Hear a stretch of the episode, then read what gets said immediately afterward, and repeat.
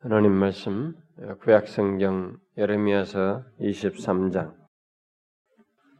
예레미야서 23장 지난주에 제가 16절 17절을 좀 언급을 했는데요. 어, 거기까지 어, 언급을 했었는데 다시 좀 참고적으로 전체를 다 다룰 건 아니지만 16절부터 32절까지 우리 좀 길어도 한 절씩 교독을 해보도록 합시다. 16절부터 32절, 예레미야서 23장 16절부터 32절 같이 교독합시다. 어, 만군의 여호와께서 이와 같이 말씀하시되 너희에게 예언하는 선자들의 말을 듣지 말라. 그들은 너희에게 헛된 것을 가르치나니 그들이 말한 묵시는 자기 마음으로 말미암은 것이요 여호와의 입에서 나온 것이 아니니라.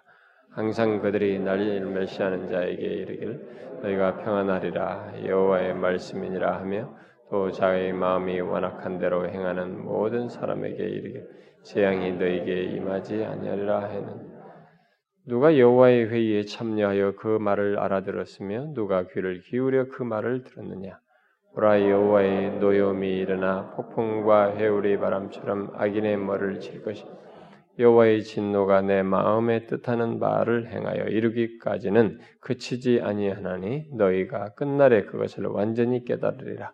이 선지자들의 만약 보내지 아니하였어도 다름질하며 내가 그들에게 이르지 아니하였어도 예언하였 그들이 만일 나의 회의에 참여하였더라면 내 백성에게 내 말을 들려서 그들을 악한 길과 악한 행위에서 돌이키게 하였으리라. 여호와의 말씀이니라. 나는 가까운 데 있는 하나님이요 먼 데 있는 하나님은 아니냐. 여호와의 말씀이니라. 사람이 내게 보이지 아니하려고 누가 아, 내게 보이지 아니하라고 누가 자신을 은밀한 곳에 숨길 수 있겠느냐? 여호와가 말하노라 나는 천재 충만하지 아니하냐? 내 이름으로 거짓을 예언하는 선지자들의 말에 내가 꿈을 꾸었다 꿈을 꾸었다 내가 들었노라 거짓을 예언하는 선지자들이 언제까지 이 마음을 품겠느냐? 그들은 그 마음에 간교한 것을 예언하느니라. 그들이 서로 꿈을 말하니 그 생각인즉 그들의 조상들이 바알로 말미암아 내 이름을 잊어버린 것 같이 내 백성으로 내 이름을 잊게 하려 하며 여호와의 말씀이니라 꿈을 꾼 선자는 꿈을 말할 것이요 내 말을 받은 자는 성실함으로 내 말을 말할 것이라 겨와 겨가 어찌 알곡과 같겠느냐 여호와의 말씀이니라. 내 말이 불같지 아니하냐? 바위를 쳐서 부서뜨리는 방망이 같지 아니하냐? 여호와의 말씀이니라. 그러므로 보라 서로 내 말을 도둑질하는 선지자들을 내가 치리라. 여호와의 말씀이니라. 보라 그들이 혀를 놀려 여호와가 말씀하셨다 하는 선지자들을 내가 치리라. 다 같이 읍시다. 여호와의 말씀이니라. 보라 거짓 꿈을 예언하여 거짓과 헛된 자만으로 내 백성을 미혹하게 하는 자를 내가 치리라 내가 그들을 보내지 아니하였으며 명령하지 아니하였나니 그들은 이 백성에게 아무 유익이 없느니라 여호와의 말씀이니라. 누구 말이 옳은지 모르겠어요.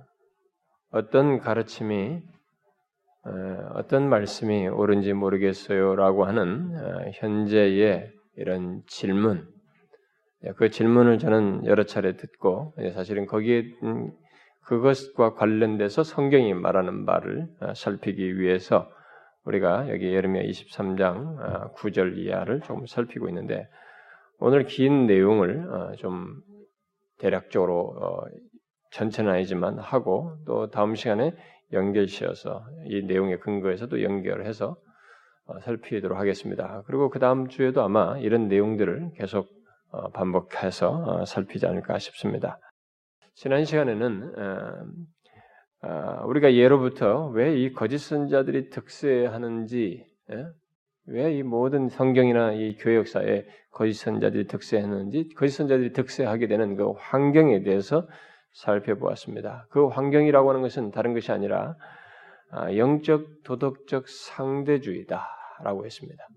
그러니까 모든 것이 상대화될 수 있는, 그러니까 뭐 굳이 잘못해도 죄를 범해도 하나님의 말씀이 실행되지 않아도 크게 문제시 되지 않는 그런 환경이 만들어지고 있을 때 거짓 선자들은 융성하게 되고 득세하게 된다라고 그랬습니다.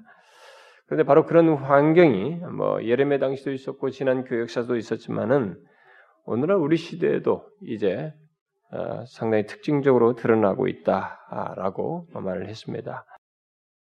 어, 곧 거짓 선자들이 득세하여 자신의 말을 담대하고 확신 있게 말하는 환경인 영적 도덕적 상대주의가 오늘날에도 이렇게 조성되고 있다는 것입니다. 어, 뭐 우리들의 이 시대 정신까지 포스트 모더니즘이라고 하는 시대 정신이 상대주의를 이렇게 모두에게 같이 해서 그래서 뭐 우리가 종교다원주의라는 것도 득세하게 됐지 않았습니까? 일어나지 않았습니까? 그래서 너는 너 말이 옳다고 해라. 너, 난, 너는 너고 나다. 그네 종교만 옳다고 그렇게 하지 마라. 우리 모두가 다 같다라고 하는 이러한 그래서 네 말도 없고 내 말도 옳은 그런 이런 것들이 이제 상대주의적인 환경이 이 시대적인 정신으로 이렇게 조성되고 어, 있는데 그 가운데서 이 교회는 그런 시대 정신을 수용하는 것 정도가 넘어서서 아예 이렇게 영적 도덕적 상대주의를 그 도덕까지 무너지면서 영적 도덕적 상대주의를 만드는 환경을 우리가 같이 맞물려서 갖고 있다. 바로 이것이 아, 일반 성경이나 이런 역사에서 보게 될 때 거짓 선자들이 더 득세할 수 있는 어, 환경이다. 아, 일반적으로 거짓 선자들은 아, 그, 그런 환경 속에서 어, 뭐 하나님의 기준을 제시하기보다 하나님의 기준에서 이탈한 예, 도덕적으로 이탈한 그런 상태를 오히려 어, 기회 삼아서 자신들의 거짓말을 거짓된 가르침들을 예, 남용하면서 자신들의 입지를 갖는 예, 그런 모습이 있어 왔는데 오늘날도 이제 그런 환경이 조성되게 됐다는 것입니다. 자 그러면 아, 그런 내용이 이제 이어서 예로부터 거짓 선자들이 이렇게 호감 있는 말과 아, 어떤 예언들을 어, 하게 되는 하는데 그런 것들이 다 어디서 기인한 것인가? 그들이 그렇게 쏟아놓는 그럴 듯한 이 말과 예언들이 과연 어디에서 기원하고 있는가라는 문제를 어, 살펴보도록 하겠습니다. 뭐 다음 시간에는 이제 그 그런 거짓 예언들이 나오게 되는 또 원인을 더 엿붙여서 살피려고 하는데 이 내용에 근거해서요. 네, 오늘은 먼저 이 일부 전체 내용 속에서 일부 내용만 발췌해 가지고 거짓 선자들이 말하는 그 호감 있는 말과 예언이 어디로부터 기원하는지를 어, 보도록 하겠습니다. 바로 그 부분에 대해서 오늘 읽은 내용이 이제 상당히 많은 분량을 말해주고 있습니다. 아, 먼저 그 16절에서 보면 아, 만군의 여호와께서 이같이 말씀하시되 너희에게 예언하는 선자들의 말을 듣지 말라. 그들은 너희에게 헛된 것을 가르치나니 그들이 말하는 목시는 자기 마음으로 말미암은 것이요 여호와 입에서 나온 것이 아니다. 이렇게 말했죠. 또 18절에서도 누가 여호와의 회의에 참여하여 그 말씀을 알아들었으며 누가 귀를 기울여 그 말을 들었느냐 이렇게 말하고 있습니다. 무슨 말입니까 이게 다? 거짓 선자들의 말, 예, 소위 예, 그들의 예언은 그들 스스로 만들어낸 것이다. 그들 스스로 낸 것이다 라고 말을 해주고 있습니다. 다시 말해서 그들은 여호와의 회의에 참여해서 그 말씀을 알아듣지 않았다는 것입니다. 여호와의 회의라는 것은 우리가 일반적으로 회의하면은 어, 우리들이 모여서 어떤 어떤 것을 이렇게 토론해서 결정을 내리듯이 어떤 정책과 전략을 세우고 결정을 하는 것과 같이 어떤 그런 회의를 생각하는 수 있죠. 그런 것처럼 하나님께서 어떤 결정을 하셔서 말씀하시는 것을 시사한다고 볼 수 있겠죠. 예, 참선지자들은 일반적으로 바로 그 여호와의 회의로부터 나온 말씀, 곧 하나님께서 결정하신 내용을 듣고 얘기했습니다. 근데 그것이 주로 미리 시제의 내용이었기 때문에 예언적인 성격을 가졌죠. 그래서 선지자, 이것은 예언자 이렇게 어, 동의어로 쓰고 있지 않습니까? 어쨌든 그들은 하나님께서 뜻하신 것, 곧 앞으로 행하시겠다고 하는 것들을 그 내용이 무엇이든지 참된 선자들은 가감 없이 예, 전하였습니다. 그러면 예레미야 당시에 하나님께서 내리신 결정이 뭐냐? 네, 참선자들이 바로 그것을 얘기, 얘기하는 그것을 통해서 확증될 텐데 하나님께서 예레미야 당시에 내리신 결정이 무엇이었어요? 곧 여호와의 회의에서 나온 말씀이 무엇이었냐는 겁니다. 예레미야 당시에 뭐가 계속 강조되었으며 그리고 역사적으로 증명됐습니까? 그것은 하나님을 거역하는 유다를 심판하시겠다는 것이었습니다. 바로 그것을 이제 19절 어, 어, 뭐또 20절에서 말하고 있죠. 보라 여호와의 노여움이 일어나 폭풍과 회오리 바람처럼 악인의 머리를 칠 것이라 여호와의 진노가 내 마음에 뜻하는 바를 행하여 이루기까지는 그치지 아니하리니 이것이 바로 여호와의 회의 곧 하나님께서 뜻하신 것이요 계획하신 것이었습니다. 이스라엘 백성들에 대한 심판이에요. 예레미야는 그 같은 하나님의 계획을 들은 것을 가지고 여호와의 회의에 참여한 것으로 어, 말을 하고 있는 것으로 보입니다. 어쨌든 예레미야가 여호와의 회의로부터 들었다고 말하는 이 하나님의 결정, 곧 유대에 대한 유, 어, 유다에 대한 이 계획은 심판 메시지였습니다. 19절 20절 말씀대로 여호와의 노염의 폭풍과 회리바람처럼 임하여서 여호와의 진노가 뜻한 바를 행하기까지 하나님께서 뜻한 바를 행하기까지 진노가 그치지 않을 것이라는 것이었습니다. 그러나 거짓 선자들은 그와 전혀 다른 말을 그때 당시에 쏟아놓고 있었습니다. 17절 말씀대로 너희가 평안하리라 재앙이 너희에게 임하지 아니하리라는 정반대의 말을 외치면서 그것을 여호와의 말씀이다 이렇게 똑같이 여호도 오늘 지금 예레미야도 여호와의 말씀이나 여호와의 말이 똑같이 했는데 그들도 똑같이 여호와의 말이라고 하면서 그렇게 정반대 내용을 쏟아놓았습니다.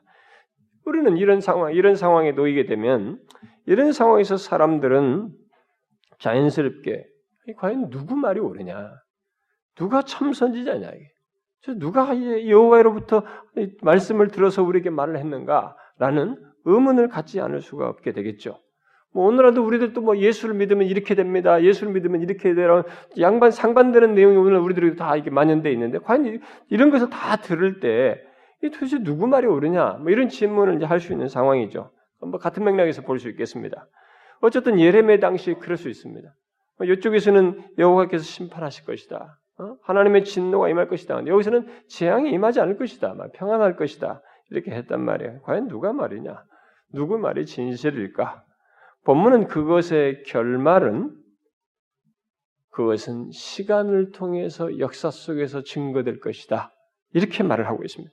거기에 대한 대답으로서 하나님은 시간을 말씀하십니다. 시간을 두고 이 증명할 사실을 근거해서 말을 하고 있습니다. 그 20절 하반절에 너희가 끝날에 곧 하나님께서 말씀하신 진노가 다 이루어지고 난 다음에 그것을 완전히 깨달으리라 이렇게 말을 하고 있습니다. 그렇게 말함으로써 하나님께서 말씀하신 것이 사실임을 확증하게 되는 때에 하나님의 예언 또는 말씀이 진실임을 알 수 있을 것이다. 이렇게 말을 하고 있습니다. 지금 당장 확인할 수 없다는 의미가 내포되어 있어요. 자, 이게 이제 우리에게 큰 아픔이에요. 이 고충입니다. 지금 당장 확인할 수 없다는 사실 때문에 이 둘이가 두 사람이 거짓 선자와 참 선자가 활동을 할 수 있고 입지를 가질 수 있고 나름대로의 목소리를 낼 수 있는 것입니다. 그 누구 말이 옳은지 헷갈리는 시간을 잠정적으로 어느 동안 가질 수 있는 것입니다. 그래서 그, 이, 누, 그, 시, 그 시간이 되기까지는 이 두 사람, 양편의 말을 듣는 사람들 입장에서는 결국 누군가를 하나 택할 수 있는 거예요. 그리고 하나를 택하면서 하나를 부정할 수, 무시할 수 있는 것입니다. 그때 당시 예레미 당시에 그랬죠. 예레미 당시에 두 말을 들었을 때 많은 다수 사람들은 한쪽을 택하고 한쪽을 버렸는데 거짓 선자의 말을 택하고 참 선자인 예레미야 말을 버렸습니다. 그 기간 동안은 그런 일을 할 수 있어요. 참 선자들이 무시될 수 있습니다. 바로 이런 요소 때문에 거짓 선자는 잠정적으로 아직 드러나지 않기 때문에 거짓 선자들은 예, 자기들의 이 입지를 확고히 하기 위해서 현재 현재적으로 사람들이 듣고자 하는 것, 그들이 원하는 것, 사람들의 필요, 현재적인 호감과 만족을 위해서 말을 쏟아 놓았습니다. 그들이 듣고 싶어하는 얘기들을 막 쏟아 놓았어요. 그것도 하나님의 이름으로 여호와께서 말씀하셨다고 하면서 막 쏟아 놓았습니다. 오늘날 말하면 그냥 공수표를 여호와의 이름으로 날린 것입니다. 그런데 현재 어떤 필요와 갈급함이 있는 사람들 그 현실 속에서 다 누구나 그게 있는 거예요. 아무리 못해도 마음이라도 허전한 것이 있고 뭔가 평안을 마음이 좀 편안하고 싶은 이런 필요가 인간에게 다 있기 때문에 그런 필요를 가지고 있는 인간들의 입장에서는 이 거짓 선자의 말이 너무 와닿기 때문에 좋은 말이기 때문에 그, 그 말들이 다 희망을 주는 것 같고 용기를 주는 것 같기 때문에 그쪽으로 휩쓸리는 이런 현상이 있어서 많은 사람들이 상대적으로 많은 사람들이 거짓 선자들에게 호응을 했습니다.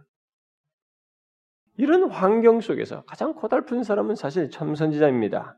하나님으로부터 분명한 말씀을 들은 이 참선자는 그 상황에서 고달픈 것이죠. 이거 어떻게 거짓 선자처럼 마음대로 자기는 변형시킬 수도 없고 어? 변형시킬 수 없는 예언, 반드시 시간을 통해서 이것이 성취됨으로써 확증될 예언을 가지고 있었기 때문에 이 참선자는 이 고달픈 거야. 정말 속이 타는 것이죠. 그것이 확증되기까지는 별로 좋은 반응 없는 시간을 보내야 했던 것입니다. 참선자들은. 그 시간 동안 외로이 보내야 했던 거예요.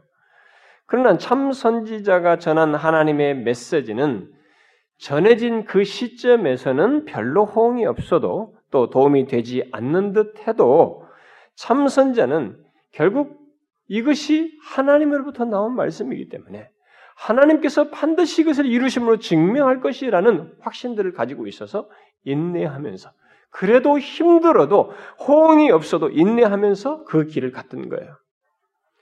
예레미야는 자신의 예언을 기록해 놓음으로써 유다 백성들이 후에 그 예언의 성취를 보고 경험했을 때 그들은 자신들이 경험한 것은 이미 예언된 것이고 기록된 것이라는 것을 확인하게 될 것이에요. 그래서 예레미야는 그런 것들을 다 염두에 두고 기록을 해놓은 것이에요. 다. 정말 기록했는데 막 찍고 그러지 않습니까? 그래도 또 예레미야는 또 기록했어요. 내가 지금 예언한 것이 성취됨으로써 이것이 확인하게 확인하도록 하기 위해서 더 기록했죠. 결국 유다는 예루살렘이 함락되는 것을 통해서 예레미야가 전한 말이 그의 예언이 모두 옳았다는 것을 확인하게 됩니다. 그러나 이 참 선지자에게 힘든 시간은 그때까지, 그때까지 사람들로부터 좋은 호응을 얻지 못한 가운데 외롭게 보내야 한다는 것이에요. 심지어는 심한 반대와 적대 속에서 시달리고 죽음의 위협과 협박 속에서 온갖 고난을 당하는, 당하는 일이 있다는 것입니다. 예레미야가 그렇죠. 예레미야가 참 고난을 많이 당했습니다. 그의 한 경험을 인용하면은 그 뒤에 그 26장 8절에 어, 나와 있습니다. 26장 그 8절 26장 8절부터 한번 읽어봅시다. 우리 8절부터 우리 8절 9절만 한번 읽어봅시다. 시작. 예레미야가 여호와께서 명령하신 말씀을 모든 백성에게 전하기를 마침에 세상들과 선자들과 모든 백성이 그를 붙잡고 이르되 네가 반드시 죽어야 하리라. 어찌하여 네가 여호와의 이름을 의지하고 예나에 이르기를 이 성전이 실로같이 되겠고 이 성이 황폐하여 주민이 없으리라 하느냐 하며 그 모든 백성이 여호와의 성전에서 예레미야를 향하여 모여드니라. 예, 참 선지자들은 이렇게 자신을 통해 전해진 말씀이 확증되기까지 계속 반박과 시련을 당했습니다. 핍박을 받았어요. 어, 어떤 사람은 예, 자신의 삶이 다하기까지, 어떤 선제는 자기 삶이 다하기까지 확증되지도 않아요. 그게 어, 예언한 것이 다 이루어지지 않아요. 그렇게 함으로써 죽을 때까지 시련을 당하는 거예요. 반대를 해. 네 말이 어떻게 이루 말 맞느냐 말. 어, 네가 말하는 것이. 그러니까 고달픈 것입니다. 예, 하나님의 말씀을 받았다는 것 때문에 그들은 그때까지 확증되기까지 시련을 겪어야 했습니다. 참 이상하지 않습니까? 거짓 선지자들에게는 이런 어려움이 없어요. 거짓 선지자는 그런 어려움이 없어요. 왜냐면 언제든지 말을 바꿀 수 있어요. 그 사람 필요에 따라서. 그러니까 어려움이 없습니다. 그러나 참 선자들은 그들이 전한 메시지로 인해서 이런 시련을 겪었어요. 물론 오늘날은 이단자들이 자신들이 기존 교회로부터 핍박받는 것을 가지고 자신들이 막 참선자의 전통에 선 것처럼 참선자의 메시지가 이렇게 말하는 일도 있습니다. 해괴망측한 그런 그 적용을 하는 그런 일도 있는데 어쨌든 참 선지자와 이 거짓 선지자의 메시지 진위 여부는 그것의 성 그것이 성취될 때까지 가려지지 못하는 일이 일반적이었어요. 그래서 예레미야 당시에 그런 상황들이 재현됐습니다. 그로 인해서 생기는 부정적인 사실이 한 가지가 있었는데 뭐 여러 가지 있겠습니다. 그 중에 하나는 중요한 사실 하나는 예언 자체가 다시 말해서 주님의 참된 말씀이 무시되는 현상이 사람들 사이에 이렇게 만연된다는 것입니다. 그러니까 참선자와 거짓선자의 메시지 진위 여부가 뒤로 미뤄지잖아요. 그러니까 그 가려질 때까지는 이게 사람들이 하나를 선택하면서 이 메시지 자체에게 어, 이게 예언 자체, 주님의 말씀, 주님의 그 참된 말씀에 대해서 사람들이 이렇게 경히 여기는, 가볍게 여기고 무시하는, 어, 그 심지어 불신하는 이런 일이 사람들 속에 만연된다는 것입니다. 예레미야 당시에 그런 일이 확연하게 이제 있게 되었죠. 예레미야 당시 사람들은 예레미야를 통해 주신 하나님의 참된 말씀을 별로 심각하게 생각지 않았습니다. 예레미야를 통해서 계속 전해진 말씀 심각하게 생각지 않았어요. 아예 그의 예언 전체를 불신하기까지 했습니다. 그것은 결국 하나님의 참된 말씀을 불신하는 것이었죠. 그러니까 거짓 선지자의 예언과 함께 참 선지자 예레미야의 예언이 뒤섞여서 누구 말이 옳은지 모르겠다는 분위기 속에서 생겨난 아주 좋지 않은 사실 한 가지가 하나님의 참된 말씀이 무시되고 불신되는 현상이 이렇게 사람들 사이에 쑥 마치 스펀지에 물이 들어오듯이 들어왔단 말이에요. 이런 현상이 생겼다는 거예요. 그 이스라엘 전체가 예루살렘 멸망할 때까지 그런 분위기로 전체가 이렇게 흘러가 버렸어요. 그게 아주 무서운 현상인 것입니다. 그런데 여러분 우리가 이런 맥락에서 우리 시대도 비춰볼 필요가 있는 거예요. 응? 우리도 지금 누구 말이 옳은지 모르겠다라고 말, 말을 하면서 어? 이런 가르침 저런 가르침이 뒤섞인 가운데서 어느 하나를 불신해야 한다는 생각을 우리들이 가지고 가르, 어떤 하나의 어떤 하나의 가르침을 이렇게 피하는 이런 일을 하고 또 상대화함으로써 결국 그 가운데서 전해지는 분명히 그 가운데 참된 말씀이 있을 거란 말이에요. 그 분명히 있을 그 하나님의 참된 말씀이 무시되는 일이 우리들 가운데도 있다는 것입니다. 그것을 경히 여기는 그런 것을 가볍게 여기는 일단 분위기가 우리들에게 만들어진다. 근데 문제는 아무리 예레미야 시대처럼 참과 거짓이 뒤섞여 있다 할지라도 그래서 누구 말이 옳은지 모르겠다라고 할지라도 그 가운데 분명히 하나님의 참된 말씀은 있다는 것입니다. 우리가 지금 이것이 누구인지 옳은지 모르겠어요라고 할 뿐이지만 그런 환경이 만들어져서 그렇지 실제 중요한 것은 하나님의 참된 말씀이 있는데 이 두 가지를 같이 상대화 시키다 보니까 이 정작 하나님의 참된 말씀이 제대로 대접받지 못하는 그래서 이것이 경이 여겨지고 무시되는 가볍게 여기지는 풍조가 이 분위기가 사람들 속에 만들어져요. 특별히 하나님 백성들 사이에서 만들어진다는 거예요. 이게 큰 비극이라는 것입니다. 결국 하나님 말씀 자체에 대한 경시와 불신의 풍조가 있음으로 인해서 전체적으로 영적으로 하향, 하향하게 되고 하나님을 경히 여기는 이런 일이 있게 돼. 영적으로 어둡고 혼란스러운 시대, 영적으로 수준이 낮아지는 시대로 이렇게 자꾸 만들어 간다는 것이죠. 그러나 설사 그런 시대에 사는 것이 힘들다 할지라도 중요한 것은 하나님의 거룩한 말씀을 우리가 분별해서 경시하지 않도록 하는 것입니다. 그 다른 길이 없어요. 여기서도 성경에서 얘기하지 않습니까? 하나님의 참된 말씀은 아무리 시대가 악하고 어두워져도 주님께서 다시 오실 때까지 반드시 있습니다. 그건 하나님의 역사예요. 그러니까 아무리 뭐 그게 상대적으로 적은 목소리를 할지라도 분명히 그건 있는 건 사실이에요. 이 예레미야 뭐 통해서 보여주듯이 또 계시록에서 말하듯이 그건 반드시 있는 것입니다. 그러므로 참과 거짓이 뒤섞여 있다고 해도 그 하나님의 참된 말씀까지 경시하거나 불신하는 일이 없도록 우리는 각자에게서 그걸 생각해야 돼. 우리가 이 시대 분위기가 그렇다고 해서 나도 턱 앉아가지고 한번 해봐 들어볼게. 이렇게 하면서 하나님의 말씀에 대해서 우리가 경시한다거나 그리고 또 전해져도 그 말씀이 자신에게서 수용돼서 행해지는 것을 가볍게 여긴다거나 그런 것이 없다거나 하면 안 된다 이 말입니다.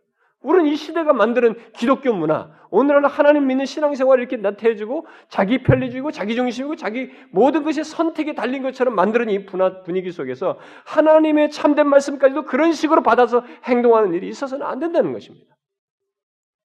만일 그렇게 되면 하나님을 경시하는 그 행동을 우리가 할 뿐만 아니라 그런 죄를 범할 뿐만 아니라 하나님의 말씀을 경시하는 사람들에게 그 결국 해가 돌아와요. 해가 돌아옵니다. 실제로 예레미야 당시 사람들이 그렇게 하나님의 참된 말씀에 무시하다가 어떻게 됐어요? 그 말씀 그들이 무시한 말씀에 성취되는 것을 통해서 그그 무시한 그 결과로 예언 성취 속에서 그대로 자신들이 다 당하지 않습니까? 포로로 잡혀가요. 구약의 선지자들은 선지서들을 우리가 쭉 읽어보면은 그 모든 선자들의 이 대부분의 예언이 무시됩니다. 그 시대 사람들에게 그리고 불신되는 것을 보게 됩니다. 그리고 그 가운데 비록 어, 수는 많지 않았지만 소위 남은 자라고 하는 남은 자라고 하는 사람들, 곧 하나님의 말씀을 진실하게 구하는 사람들, 그 사람들은 참된 예언, 하나님의 참된 말씀이 거짓 예언과 예언과 함께 같이 묶여서 무시되는 것을 그들은 원치 않았어요. 그래서 분별하여 따르고자 했습니다. 바른 말씀을. 그 소수의 사람들은 당시 예언에 거짓된 것이 있다 할지라도 그 예언들 속에 그것이 섞여 있다 할지라도 하나님의 말씀이 분명히 있다는 것을 기억하고 특히 역사적으로 입증되었던 하나님의 말씀, 과거의 말씀들을 근거로 해서 그 하나님의 참된 말씀을 찾아 귀를 기울이고자 했던 것입니다. 바로 그것이에요. 우리가 지금 당장은 하나님의 메시지와 예언, 예언의 그 참과 거짓 여부를 확인할 수 없다 할지라도 과거에 하나님께서 말씀해 오셨, 말씀하시고 그대로 성취하셨던 것을 알기 때문에 그 연장선상에서 또 계속된 진리의 연관성, 진리의 일치 여부를 가지고 현재 이 전해지는 것들을 분별할 수 있는 것입니다. 그러나 우리는 이 참된 가르침과 거짓된 가르침이 현재 뒤섞여 있다고 해서 하나님의 말씀을 경시하는 태도나 불신하는 태도를 취하지 않도록 다른 사람이 아니에요. 우리 각자가 해야 되는 것입니다. 우리 각자가. 사실 그 환경 속에서 가장 힘든 사람은 참된 선지자예요. 예레미야는 하나님의 참된 말씀까지 가볍게 여기는 현실 속에서 자기 말을 무시하고 듣지 않는 그런 현실 속에서 후에 그의 예언의 성취를 통해서 그가 참된 선지자로 밝혀질 것을 믿고 그리고 하나님의 말씀은 변개할 수 없음을 알고 그것을 가감없이 전했습니다. 그게 얼마나 힘들겠어요. 계속 반대하는 사람들에게 이것이 옳다고 하는 것을 변형시켜가면서 하면 좋겠어요. 그래? 당신들이 이걸 원하지? 그러면 조금 그 사람들을 편리하게 변형시키면 조금 낫지 않겠어요? 그래, 똑같은 얘기를 반복하는 거야. 그러니 얼마나 힘들겠습니까? 그런데 그가 참 선지자일 수밖에 없었던 것은 그가 여호와의 회의에 참여한 것, 곧 하나님으로부터 어, 얻은 메시지를 들었고 하나님 하나님 하나님으로부터 메시지를 들었고 그리고 백성들과 동조하면서 헛된 소망을 말하기보다 거짓 선자처럼 사람들로 하여금 악한 길에서 돌이키도록 외쳤다는 것입니다. 여러분 이것은 여기서도 말하는 것처럼 거짓 선자와 이 참선자를 구분하는 중요한 기준이에요. 이 악한 길에서 돌이켜서 하나님께로 향하도록 하는 것. 그것에 자신이 전하는 메시지를 통해서 어쩌든지 그렇게 한다면 그렇잖아요, 여러분. 누가 말씀을 전했어요. 그런데 어쨌든 나로 하여금 죄에서 돌이켜 하나님께로 향하게 한다면 그것은 참된 선지자 아니겠어요? 거짓 선자는 그걸 안 한단 말이에요. 그 사람들에게 맞춘단 말이에요. 그러니까 예레미야가 그렇게 했단 말이에요. 어쨌든 하나님께로 향하도록. 사람들이 그렇게 안 해서 그렇지. 그리고 그의 말이 결국 성취되었기 때문에 예레미야는 참 선지자였던 것이죠. 우리는 참 선지자의 그 같은 특징들을 유념할 필요가 있습니다. 특히 여호와의 회의에 참여한 자와 같이 하나님의 메시지를 알고 하나님의 메시지를 분명히 알고 그 때문에 하나님의 마음을 대변하는 삶과 어떤 증거를 갖는 것이 굉장히 중요해요. 참선자의 특징으로서 과거의 성의 모든 길을 그랬습니다. 그러니까 여호와의 회의는 죄에 대한 하나님께서 여호와의 회의로부터 나온 말이라면은 하나님께로부터 나온 말씀은 거의 대부분이 그래요. 백성들이 죄로부터 돌이켜서 자신과 친밀한 관계를 갖는 거예요. 어찌하든지 자기와의 온전한 관계를 갖는 것입니다. 하나님 백성들이 아무리 그들이 온전하다 할지라도 더 하나님은 가까이 자기와 가까이 하기를 원하는 것이 여호와의 회의의 결론이에요. 하나님의 뜻인 것입니다. 그러므로 그 죄의 결정을 전파하는 선지자, 그리고 그렇게 전하면서 자신부터 죄에 대한 경각심을 가지고 하나님의 말씀을 쫓아서 그래도 타협하지 않고 사람들의 시대에 동조하지 않으며 살아가려고 하는 그 사람은 참 선지자인 거예요. 완전치는 못해도. 바로 그것이 예레미야의 모습이었고 참된 선자들의 모습이었던 것입니다. 그러나 거짓 선지자들은 자신들이 여호와의 회의에 참여하지도 않았음에도 않았는데도 곧 하나님으로부터 들은 말씀이 없는데도 하나님의 말이라고 하면서 쏟아놓는데 그게 다 어디서 나왔냐? 자기로부터 나온 거예요. 자기에게서 기인하여 융통성 있는 말들을 쏟아놓았습니다. 그것을 우리가 오늘 읽은 그 23절부터 32절 사이에서 쭉 말해주는 거예요. 하나님께서는 말씀하셨습니다. 하나님께서 말씀하셨 선지자들에게 그들이 어디서 메시지를 얻었는지 물어보라. 그렇게 물을 때 거짓 선자들은 25절 말씀대로 내가 꿈을 꾸었다. 꿈을 꾸었다라고 말함으로써 꿈에서 메시지를 들었다고 말한다는 것을 밝혀주고 있습니다. 여기서 거짓 선자는 모든 것이 바로 이 사실에서 이 거짓 선자의 그 근원을 알 수가 있어요. 여기서부터 거짓 선자는 이탈하게 되는 것입니다. 음? 하나님으로부터 들은 말씀이 없기 때문에 하나님의 마음도 대변하지 못하고 그래서 하나님의 마음도 모르기 때문에 하나님이 거룩한 하나님이에요. 내가 그러고 너도 거룩한 이것을 모르기 때문에 자신도 거룩한 삶을 살지 않고 죄를 대항하여서 말하지도 않고 자신도 그렇게 살지 않는 그런 모습을 갖게 됩니다. 대신 자신으로부터 기인하여 사람을 위하는 그런 말들, 그렇게 해서 자기의 유익과 입지를 구하는 그런 말과 사역, 삶을 갖는 것입니다. 여러분 인간의 꿈과 여호와의 말씀이 같습니까? 인간의 꿈에서 나온 이것과 여호와의 말씀과 같냐는 거예요. 이건 완전히 다른 것입니다. 그런데도 28절 말씀대로 꿈을 꾼 선지자는 꿈을 말하는 거야. 이 거짓 선자들은 꿈을 가지고 꿈을 꿨다 면 꿈을 자꾸 말하는 거야. 그러나 하나님의 말씀을 받은 사람은 성실함으로 그의 말을 말해요. 그저 하나님의 말씀 그 말을 그대로 전한 들은 말을 하는 것입니다. 물론 하나님께서 꿈을 통해서 계시하는 일이 성경에 있습니다. 그러나 인간의 의식에서 나온 것과 어? 그렇다 할지라도 인간의 의식에서 나온 것과 하나님께서 주신 계시는 여기 말한 것처럼 겨와 밀처럼 다른 것입니다. 겨와 밀처럼 완전히 다른 거예요. 다시 말해서 그 차이가 분명히 드러난다는 것입니다. 어떻게요? 우리는 앞선 시간에 예레미야 당시나 지금이나 거짓 선자의 말과 참 선자의 말은 비슷해 보인다고 말하면서 그 당시로서는 구분하기가 쉽지 않다는 것을 말을 했었습니다. 그런데 여기 28절에서 그 차이가 겨와 알곡처럼 분명하다 이렇게 말하고 있단 말이에요. 그러니까 함께 섞여 있고 비슷한 모양을 해도 근본적인 차이점이 있다는 거예요. 그게 뭐냐? 여기서 우리가 그런 내용을 그게 뭔지에 대해서 말하면 더 많은 내용도 성경에 종합해서 말할 수 있지만 여기 기록된 내용을 가지고 말하면 그 29절이 말해주고 있습니다. 뭐예요? 바로 참선자를 통해서 전해지는 여호와의 말씀은 사람의 비유를 맞추지 않는다는 거예요. 그리고 그 하나님의 말씀의 특성이 드러난다는 겁니다. 어떤 특성이요?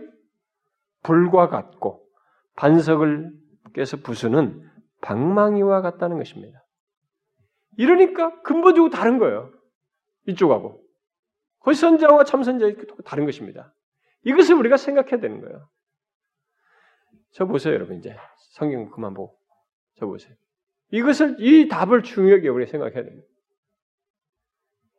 이것을 정확히 알고 있어야 됩니다. 기호적으로 바뀔 정도가 아니라 선명하게 알고 있어야 됩니다.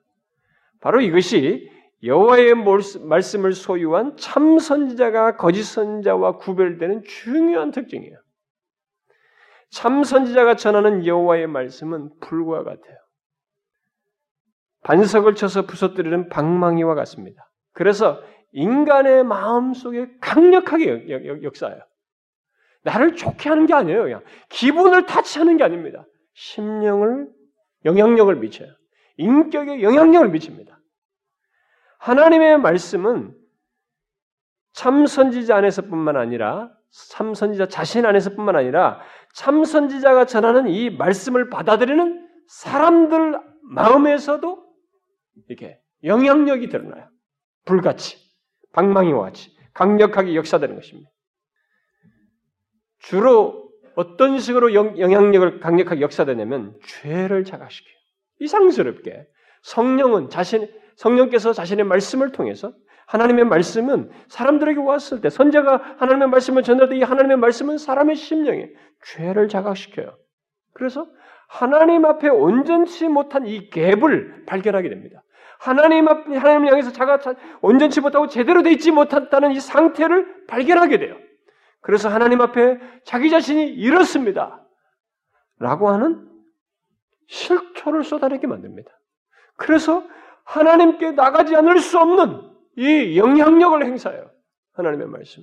이게 불 같고 방망이 같다는 거예요, 여러분. 여러분, 이런 맥락에서 우리 시대의 가르침을 한번 분별해 보세요. 그리고 여러분 자신들을 한번 보세요.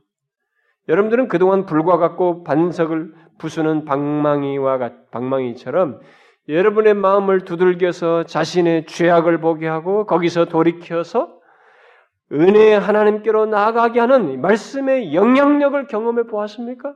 아, 경험해 왔습니까? 경험하면서 신앙생활을 해 왔어요? 지금까지 그렇게 하고 있습니까?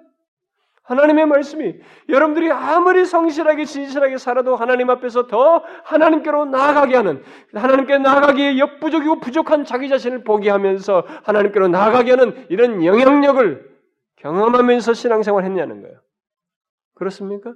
아니면 그저 좋은 얘기, 마음 편한 얘기, 그런 내용을 듣고서 죄에서 돌이킴도 없이 신앙생활 해왔습니까? 이건 굉장히 중요해요. 사람들이 교회 나오면 자꾸 자기의 기호적인 원함이 충족됐느냐 안 됐느냐를 가지고 은혜 받고 하나님이 좋고 좋은 교회고 좋은 말씀 들었다고 자꾸 착각하는 거야. 그게 아니에요, 여러분. 하나님의 말씀이 나를 타치했느냐, 하나님의 말씀이 나를 굴복시켰고 그 속에서 하나님께 나가겠느냐는 것이 중요한 것이지 내가 주체가 돼서 결정할 문제가 아닌 것이에요. 거짓 선지자와 참 선자를 구분짓던 특징은 바로 이거예요. 그리고 그 둘을 따르는 자신들의 위치를 이걸 이것을 통해서 볼 수, 파악할 수 있습니다. 그런 참 선지자와 달리 거짓 선지자들은 오늘 본문에 기록된 대로 몇 가지 특징이 있어요. 먼저 이 거짓 선지자들은 어떤 메시지를 말해도 또 아무리 여호와의 이름을 말하고 성경에 익숙한 내용과 표현을 사용해도 그것을 자신들의 마음으로부터 꺼내기 때문에 그 내용은 결국 거짓됩니다. 그것을 26절에서 잘 말하고 있지 않습니까? 거짓을 예언하는 선자들이 언제까지 이 마음을 품겠느냐? 그들은 그 마음에 간교한 것을 예언하느니라. 또 25절에서는 그 거짓을 이러죠. 그 거짓을 하나님의 이름으로 말한다고 말하고 있습니다. 하나님의 이름으로 말하거나 행동한다는 것은 마치 자신이 하나님처럼 또 하나님으로서 말하고 행동한다는 것입니다. 곧 자신을 하나님의 대변자로 여기는 것입니다. 예레미야는 당시 거짓 선자들이 여호와의 이름을 들먹거리지만 사실은 자신들의 생각에 여호와의 이름을 갖다 붙여서 자신이 하나님으로부터 받은 말씀과 전혀 다른 얘기를 쏟아놓는 거짓을 쏟아놓는 것을 보았습니다. 자신은 분명히 하나님도 들었는데 이것과 전혀 다른 얘기를 쏟아놓는 걸 보았어요. 거짓 선자는 자기 마음으로부터 메시지를 꺼내기 때문에 이렇게 얼마든지 거짓의 성격이 될 수가 있는 거야. 어? 이게 하나님과 하나님을 받은 게 아닌 것을 만들어내야 되니까 이 내용 자체가 이 조형되는 게 계속 변형되고 속일 수 있는 말이죠. 융통성 있는 그저 사람을 위하는 데 초점을 둔 그런 내용이 될 수 있는 것입니다. 평강하지 않는데도 평강하다고 말할 수 있고 재앙이 임할 것인데도 불구하고 임하지 않는다고 말할 수 있는 그런 말로 힘든 사람이 얼마든지 그에게 말할 수 있는 그러므로 우리는 하나님의 말씀을 들을 때 내 중심적으로 듣는 것을 빨리 고쳐야 됩니다. 교회 안에서요. 교회 생활을 오래 한 사람들도 이게 있어요.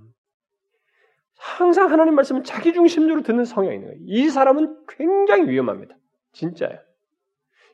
자기가 어떤 범준에 있으니까 괜찮을 수 있지만 자기가 좀 팍팍 놓여가지고 노획될 수 있는 환경에 그런 얘기를 들을 때는 그런 사람들은 대부분 넘어갈 수 있어요. 그런 사람들은 대부분 거짓 선자들의 말이 혹하게 돼요. 이 자기중심적으로 하나님 말씀 듣는 것은 굉장히 위험해요. 그걸 빨리 던져야 됩니다. 아직도 그런 기호를 따라서 움직이는 사람들은 대부분 거짓 선자에 미혹돼요. 그런 말에 넘어가죠. 또, 이 거짓 선자들은 30절 말씀대로 하나님의 말씀을 서로 도용해서 그것을 사용하고 공유합니다. 그래서 거짓 선자들의 말은 비슷한 나름의 교리, 어떤 어, 그런 나름의 주장과 가르침들을 갖고 있어요. 더 비슷비슷해요. 응? 거짓 선자들. 그러나 설사 하나님의 말씀을 도용해도 뭐 그래서 뭐 상당히 똑같죠. 뭐 내용 하나님 사용하고 이름 사용하고 성경인 내용 사용하고 다 똑같고 비슷비슷해도 거짓 선자의 말은 결국 자신들의 마음에서 나온 것으로서 사람들을 위하는 말, 곧 거짓 예언을 하기 위한 그럴듯한 말에 지나지 않은 것입니다.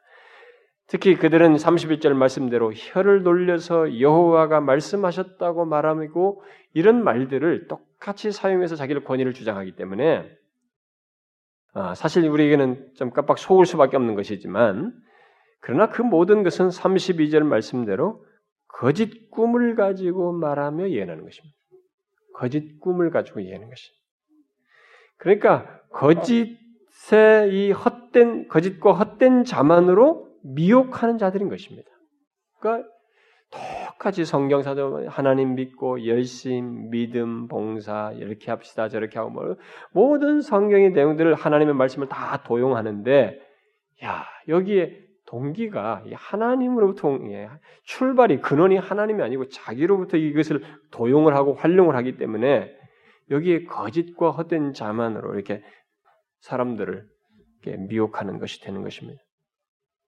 그러니까 여러분들은 사실 이거 분별할 수 있어야 돼요. 그래서 제가 여러분들의 자기중심적인 것을 충족시켜주는 말을 빨리 분별하라고 자꾸 하는 거예요. 그리고 기복적인 것에 여러분들의 귀가 혹하면 정말로 위험한 거예요. 기독교 신앙은 절대로 기복적이지 않아요. 축복을 말하지만 하나님의 복을 말하지만 복의 성격 자체를 우리들이 생각하는 기복적인 다른 종교에서 말하는 그런 성질의 것이 아니에요. 그러니까 그런 사람, 그걸 좋아하는 사람들이 많다 보니까 옛날에 거짓 선자들을 먹혔던 것처럼 오늘도 먹힐 수 있는 거예요. 그런 환경 속에 있을 수 있는 것입니다. 여기서 이 거짓 선자들의 말을 가리켜서 혀를 놀린다는 말을 이렇게 하고 있는데 이 말은 뭐냐면 이들이 말재주가 좋다는 거야. 잘 놀린다는 겁니다. 그리고 할 말이 떨어지지 않는다는 것입니다. 이게 참 재밌는 얘기예요. 그러나 여러분 말을 잘한다는 것, 할 말이 많다는 것 그것이 꼭 하나님의 말씀을 대변하는 것은 아닌 것이에요. 응? 왜냐하면 거짓 선자들은 하나님의 말씀을 꾸며내서 말을 잘하고 그런 가운데서 할 말을 계속 자기를 그 말에 적절한 답을 주기 위해서 말을 나름 변형시킬 수 있는 여지를 풍성에 갖고 하기 때문에 할 말이 끊이지 않는 것입니다. 그러나 그들과 달리 예레미야는 앞에 1장에서 자기 하나의 콜링을 받았을 때 1장 6절에서 자신은 말할 줄을 모른다고 그랬어요. 알지 못한다고 그랬어요. 그러니까 상대적으로 이 말을 잘하는 은사가 없는 거예요. 여러분 모세도 않습니까? 요새도 말 못한다. 말 잘하는지 못한다고 그랬어요. 바울도 말에 이 형편이 없었다고 그랬어요. 그 이유는 상대적으로 그런 데는 말할 형편이 없는데 명확한 메시지를 다 가지고 있었어요. 이건 아주 재밌는 사실입니다. 참 선지자와 참 사도에게는 말을 잘하고 할 말이 많은 것이 중요한 게 아니었어요. 그들에게 중요한 것은 전해야 할 하나님의 분명한 말씀, 여기에만 마음을 쏟았기 때문에 이것 외에서 다른 것을 가지고 말을 잘할 이유가 없었던 것입니다. 여러분, 거짓 선자 하나나를 우리가 살펴봤지 않습니까? 하나네가 얼마나 말을 잘했습니까? 에레미야에 대비해서. 그리고 상대적으로 예레미야는 얼마나 거기 말을 못했어요. 나중에는 하나니아의 말에 대답지 못하고 자기 길을 가지 않습니까? 이런 사실은 거짓 선자는 끝없이 자기로부터 나온 할 말을 얼마든지 갖고 또 얼마든지 변형시킬 수 있었기 때문에 이렇게 잘하게 되고 그에 반해서 참 선자는 오직 들은 여호와의 말씀을 가졌기 때문에 전해야 할 너무 명확한 하나님의 말씀을 알고 가졌기 때문에 그것 외에는 더 이상 말하지 못했다는 것을 시사해 주는 것입니다. 이들이 사실상 말을 더 붙일 수 있어요. 말, 말이야 할 수 있는 것입니다. 그런데 거기서 상대적으로 못했던 것은 너무 명확한 하나님께서 하신 말씀을 가지고 그 이상은 말할 수 없는 것들을 그 명확한 것을 가지고 있었기 때문에 그런 거예요. 그래서 지금도 거짓 선자들이나 이런 이 거짓 교사들과 이단들은 사실 참 말을 잘합니다. 그들은 말싸움하면 우리가 져요. 그렇지 않습니까? 그래서 성경에 보면 이 계시록 이단 이단들을 영접해 가지고 논쟁하지 말라는 것이. 우리는 이것을 알아야 됩니다. 거짓 선자는 자기로부터 나온 말을 얼마든지 바꾸어가면서 할 수 있어요. 그러나 참 선지자는 여호와의 말씀을 가졌기 때문에 그거 이상 말할 수 없고 또 변형시키지 않고 그 말씀만 전해야 했던 것입니다. 저는 목사로서 솔직하게 여러분들이 기분 좋게 할 말을 변형시킬 수 있는 여지 얼마든지 있어요. 맘만 먹으면 할 수 있습니다. 제가 그동안에 얼마나 그런 유혹이 많이 붙는지 몰라요. 왜냐면 하, 사람들이 너무 말씀이 어떻다 힘들다 뭐 이런 얘기를 들으니까 하, 그러면서 어떤 사람이 하, 가니까 그게 저로서는 큰 고충이에요. 네? 그래서 그래 좀 좀 더 부드럽게 더 좀 저들이 감당할 수 있는 듣기 좋은 이런 유혹이 얼마나 많은지 몰라요. 그러나 여러분 그건 아니에요. 그 그것은 참된 선지자들은 변형시키지 않고 그 말씀만 전해 좀 힘들어도 저는 오늘날 이게 뭔가 새로운 해석, 새로운 가르침, 새로운 무엇을 말하는 사람들과 그것을 좋게 여겨 쫓아다니는 사람들을 봅니다. 음? 그런 사람들 제법 많은 걸로 알고 있는데 이런 사람들이 정말 위험해요. 왜냐하면 주로 이 그 새롭다고 하는 것은 자기로부터 나오거든요. 대부분이. 왜냐면 성경은 구약 선지자들이나 그들은 다 뭐냐면 그들은 새로운 것을 말하지 않았어요. 과거의 그 하나님이 이스라엘 백성들, 광야의 백성들 하셨던 그 방식, 그 말씀 그대로 똑같이 했어요. 성경은 우리에게 주신 말씀을 반복해서 상기하라고 하지 새로운 것을 말하라고 하지 않습니다. 그런데 이 주로 새롭다는 얘기를 누가 꺼냈냐면 역사 속에서 성경과 교회 역사 속에서 주로 이 거짓 선지자와 거짓 교사들이 해냈어요. 근데 자꾸 새로운 걸 쫓아내요 사람들이. 아 뭔가 새롭다 이거야. 새로운 해석이다. 문선명이도 새로운 해석했잖아요. 네? 선악과에 대해서. 참된 설교자는 사람들이 듣기 싫어해도 하나님께서 주신 말씀 안에서 말을 하게 되어 있습니다. 바로 불 같고 방망이 같은 말씀이지만 예? 바로 그 말씀을 전하게 돼 있어요. 여러분 매력적인 말에 속지 마세요. 만일 속는다면 책임은 모두 그 사람에게로 돌아갑니다.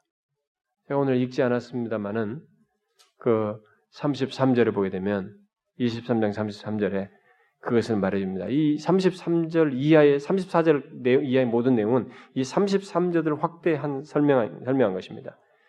여기 33절에서 예레미야에게 묻는 대상을 한번 잘 보세요.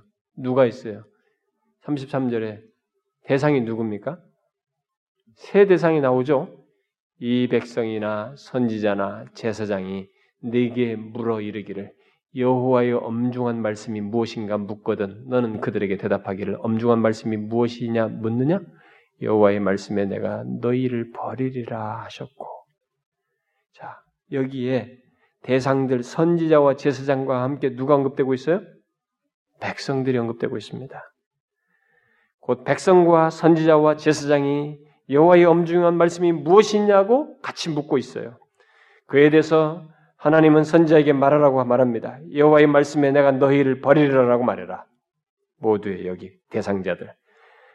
버리는 대상이 거짓 선자와 그와 함께한 제사장만이 아니라 그 백성들 같이 한 통속이 된 그 백성들도 포함시키고 있습니다. 바로 거짓 선자를 따르는 백성들이 포함되어 있어요.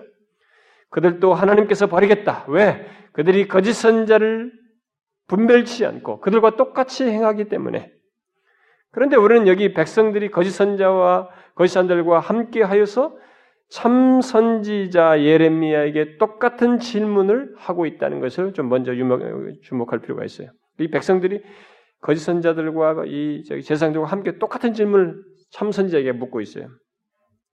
이건 뭔 얘기입니까? 거짓 선지자를 따르는 백성들의 영적 수준을 얘기하는 거예요. 응? 여러분 아셔요? 회중은 자기 수준에 맞는 선지자를 찾고 갖고 따르게 되어 있습니다. 하나님에 대한 이해가 피상적이고 신앙이 자기중심적인 사람은 또 신앙이 현세적이고 기복적인 사람은 그런 선제를 찾아가게 되어 있는 거예요. 또 자기 체험적인 사람은 또 그런 선제를 찾아가는 것이에요. 그리고 그렇게 치우치고 어리석은 사 이게 예, 어리석은 사람들은 거짓을 쫓아서 결국은 극단적으로 나가기도 합니다. 그러면 우리는 여기 이런 상황에서 어떻게 해야 되겠까 질문할 수 있겠습니다. 우리는 예언에 대해서 최대한 분별해야 됩니다. 건설적인 면에서 비판적인 태도를 취해야 돼요. 전해지는 모든 하나님의 말씀, 이 전해지는 예언이라고 하는 것들, 모든 전해지는 말씀에 대해서 우리는 건설적인 면에서 분별하고 비판적인 태도를 취할 필요가 있어요. 그런데 이 말씀만이 아니라 동시에 듣는 자기 자신에 대해서도 똑같이 건설적인 면에서 비판적이어야 돼요. 왜냐하면 내가 좋아하는 성향을 가지고 있고 자기중심성을 가지고 있으면 이건 소용없거든요. 같이 두 가지를 함께 비판적인 차원에서 자기를 돌봐야 해 돌아볼 필요가 있습니다. 참된과 거짓 선자의 이런 말들을 있는 가운데서 자기, 자기를 그 가운데서 온전히 지키기 위해서는 이 두 가지를 함께 해야 돼요. 바울은 사도행전 17장에서 베레아 사람들에 대해서 칭찬합니다. 왜? 회당에서 자기가 설교했을 때 그들이 설교를 다 듣고 난 다음에 바울의 말이 진실한지 아닌지를 성경 가지고 뒤진 거예요. 이렇게 어? 성경 가지고 조사했던 것입니다. 바울이 그걸 보고 아, 칭찬을 긍정적으로 본 것입니다. 우리가 그래야 되는 것입니다. 우리도 기록된 하나님의 말씀에 근거해서 모든 것을 평가해 봐야 돼요. 앞으로는 더해질 것입니다.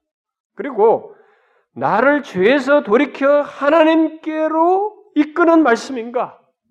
비록 불과 방망이가 되어서 나를 치고 흔들고 나를 이렇게 아프게 한달지라도 이것을 통해서 죄에서 돌이켜서 현재 나약한 모습에서 자기중심적에서 벗어나서 하나님께로 나아가게 하는가?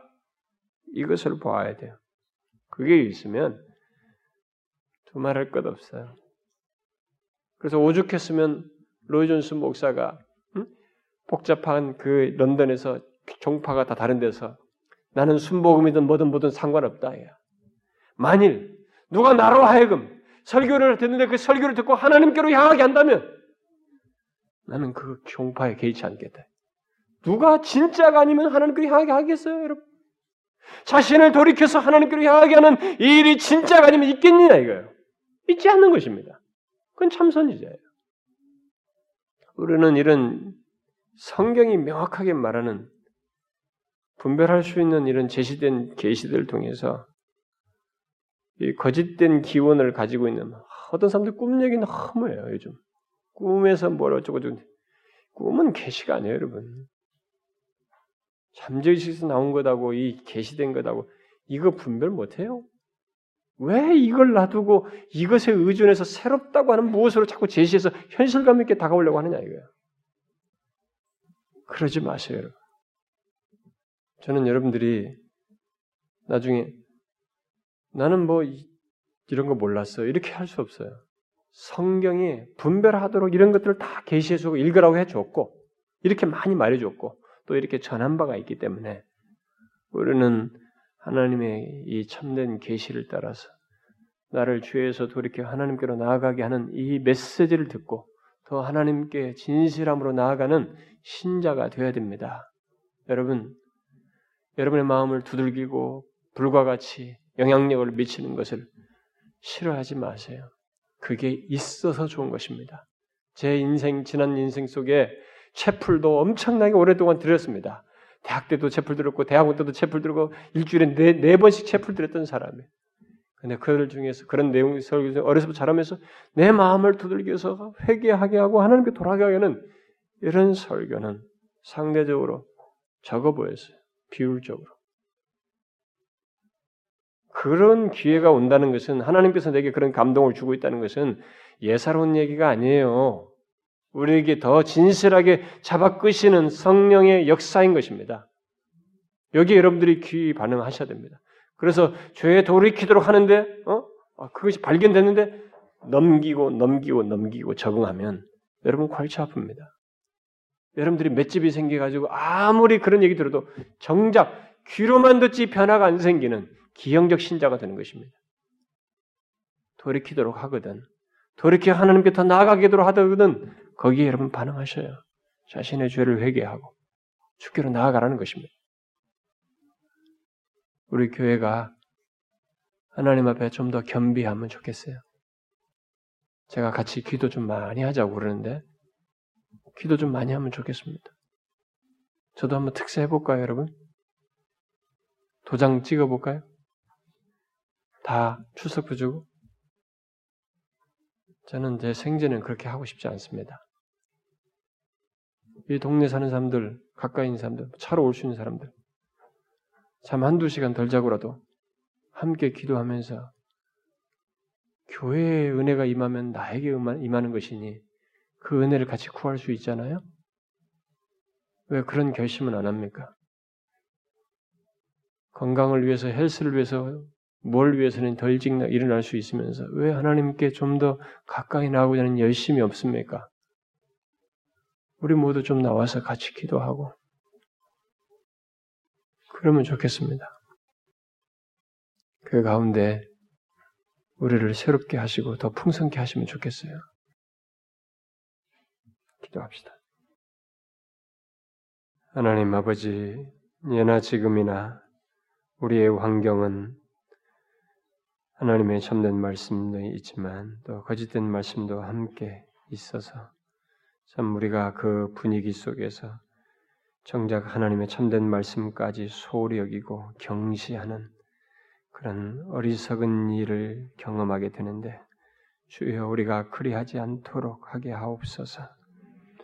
아무리 이 세대가 거짓은 자가 있고 거짓된 가르침이 있다고 그래서 누구 말을 믿을지 모르겠다고 한다 할지라도 우리는 그런 분위기 속에서 영적인 하향 모습과 도덕적인 하향 모습에 동조하며 저렇게 예수 믿어도 된다라고 말하지 않고 하나님의 기준을 따라서 주의 명확한 말씀을 따라서 신앙생활하는 저희들 에게 하옵소서. 여기 모인 사랑하는 지체들에게 주를 향한 열심을 부릴 듯 일으키셔서 더 주께 가까이 나가고자 하는 소원을 갖게 하셔서 우리 모두가 함께 나와 주의 은혜를 구하는 일이 있게 하옵소서. 예수 그리스도의 이름으로 기도하옵나이다. 아멘.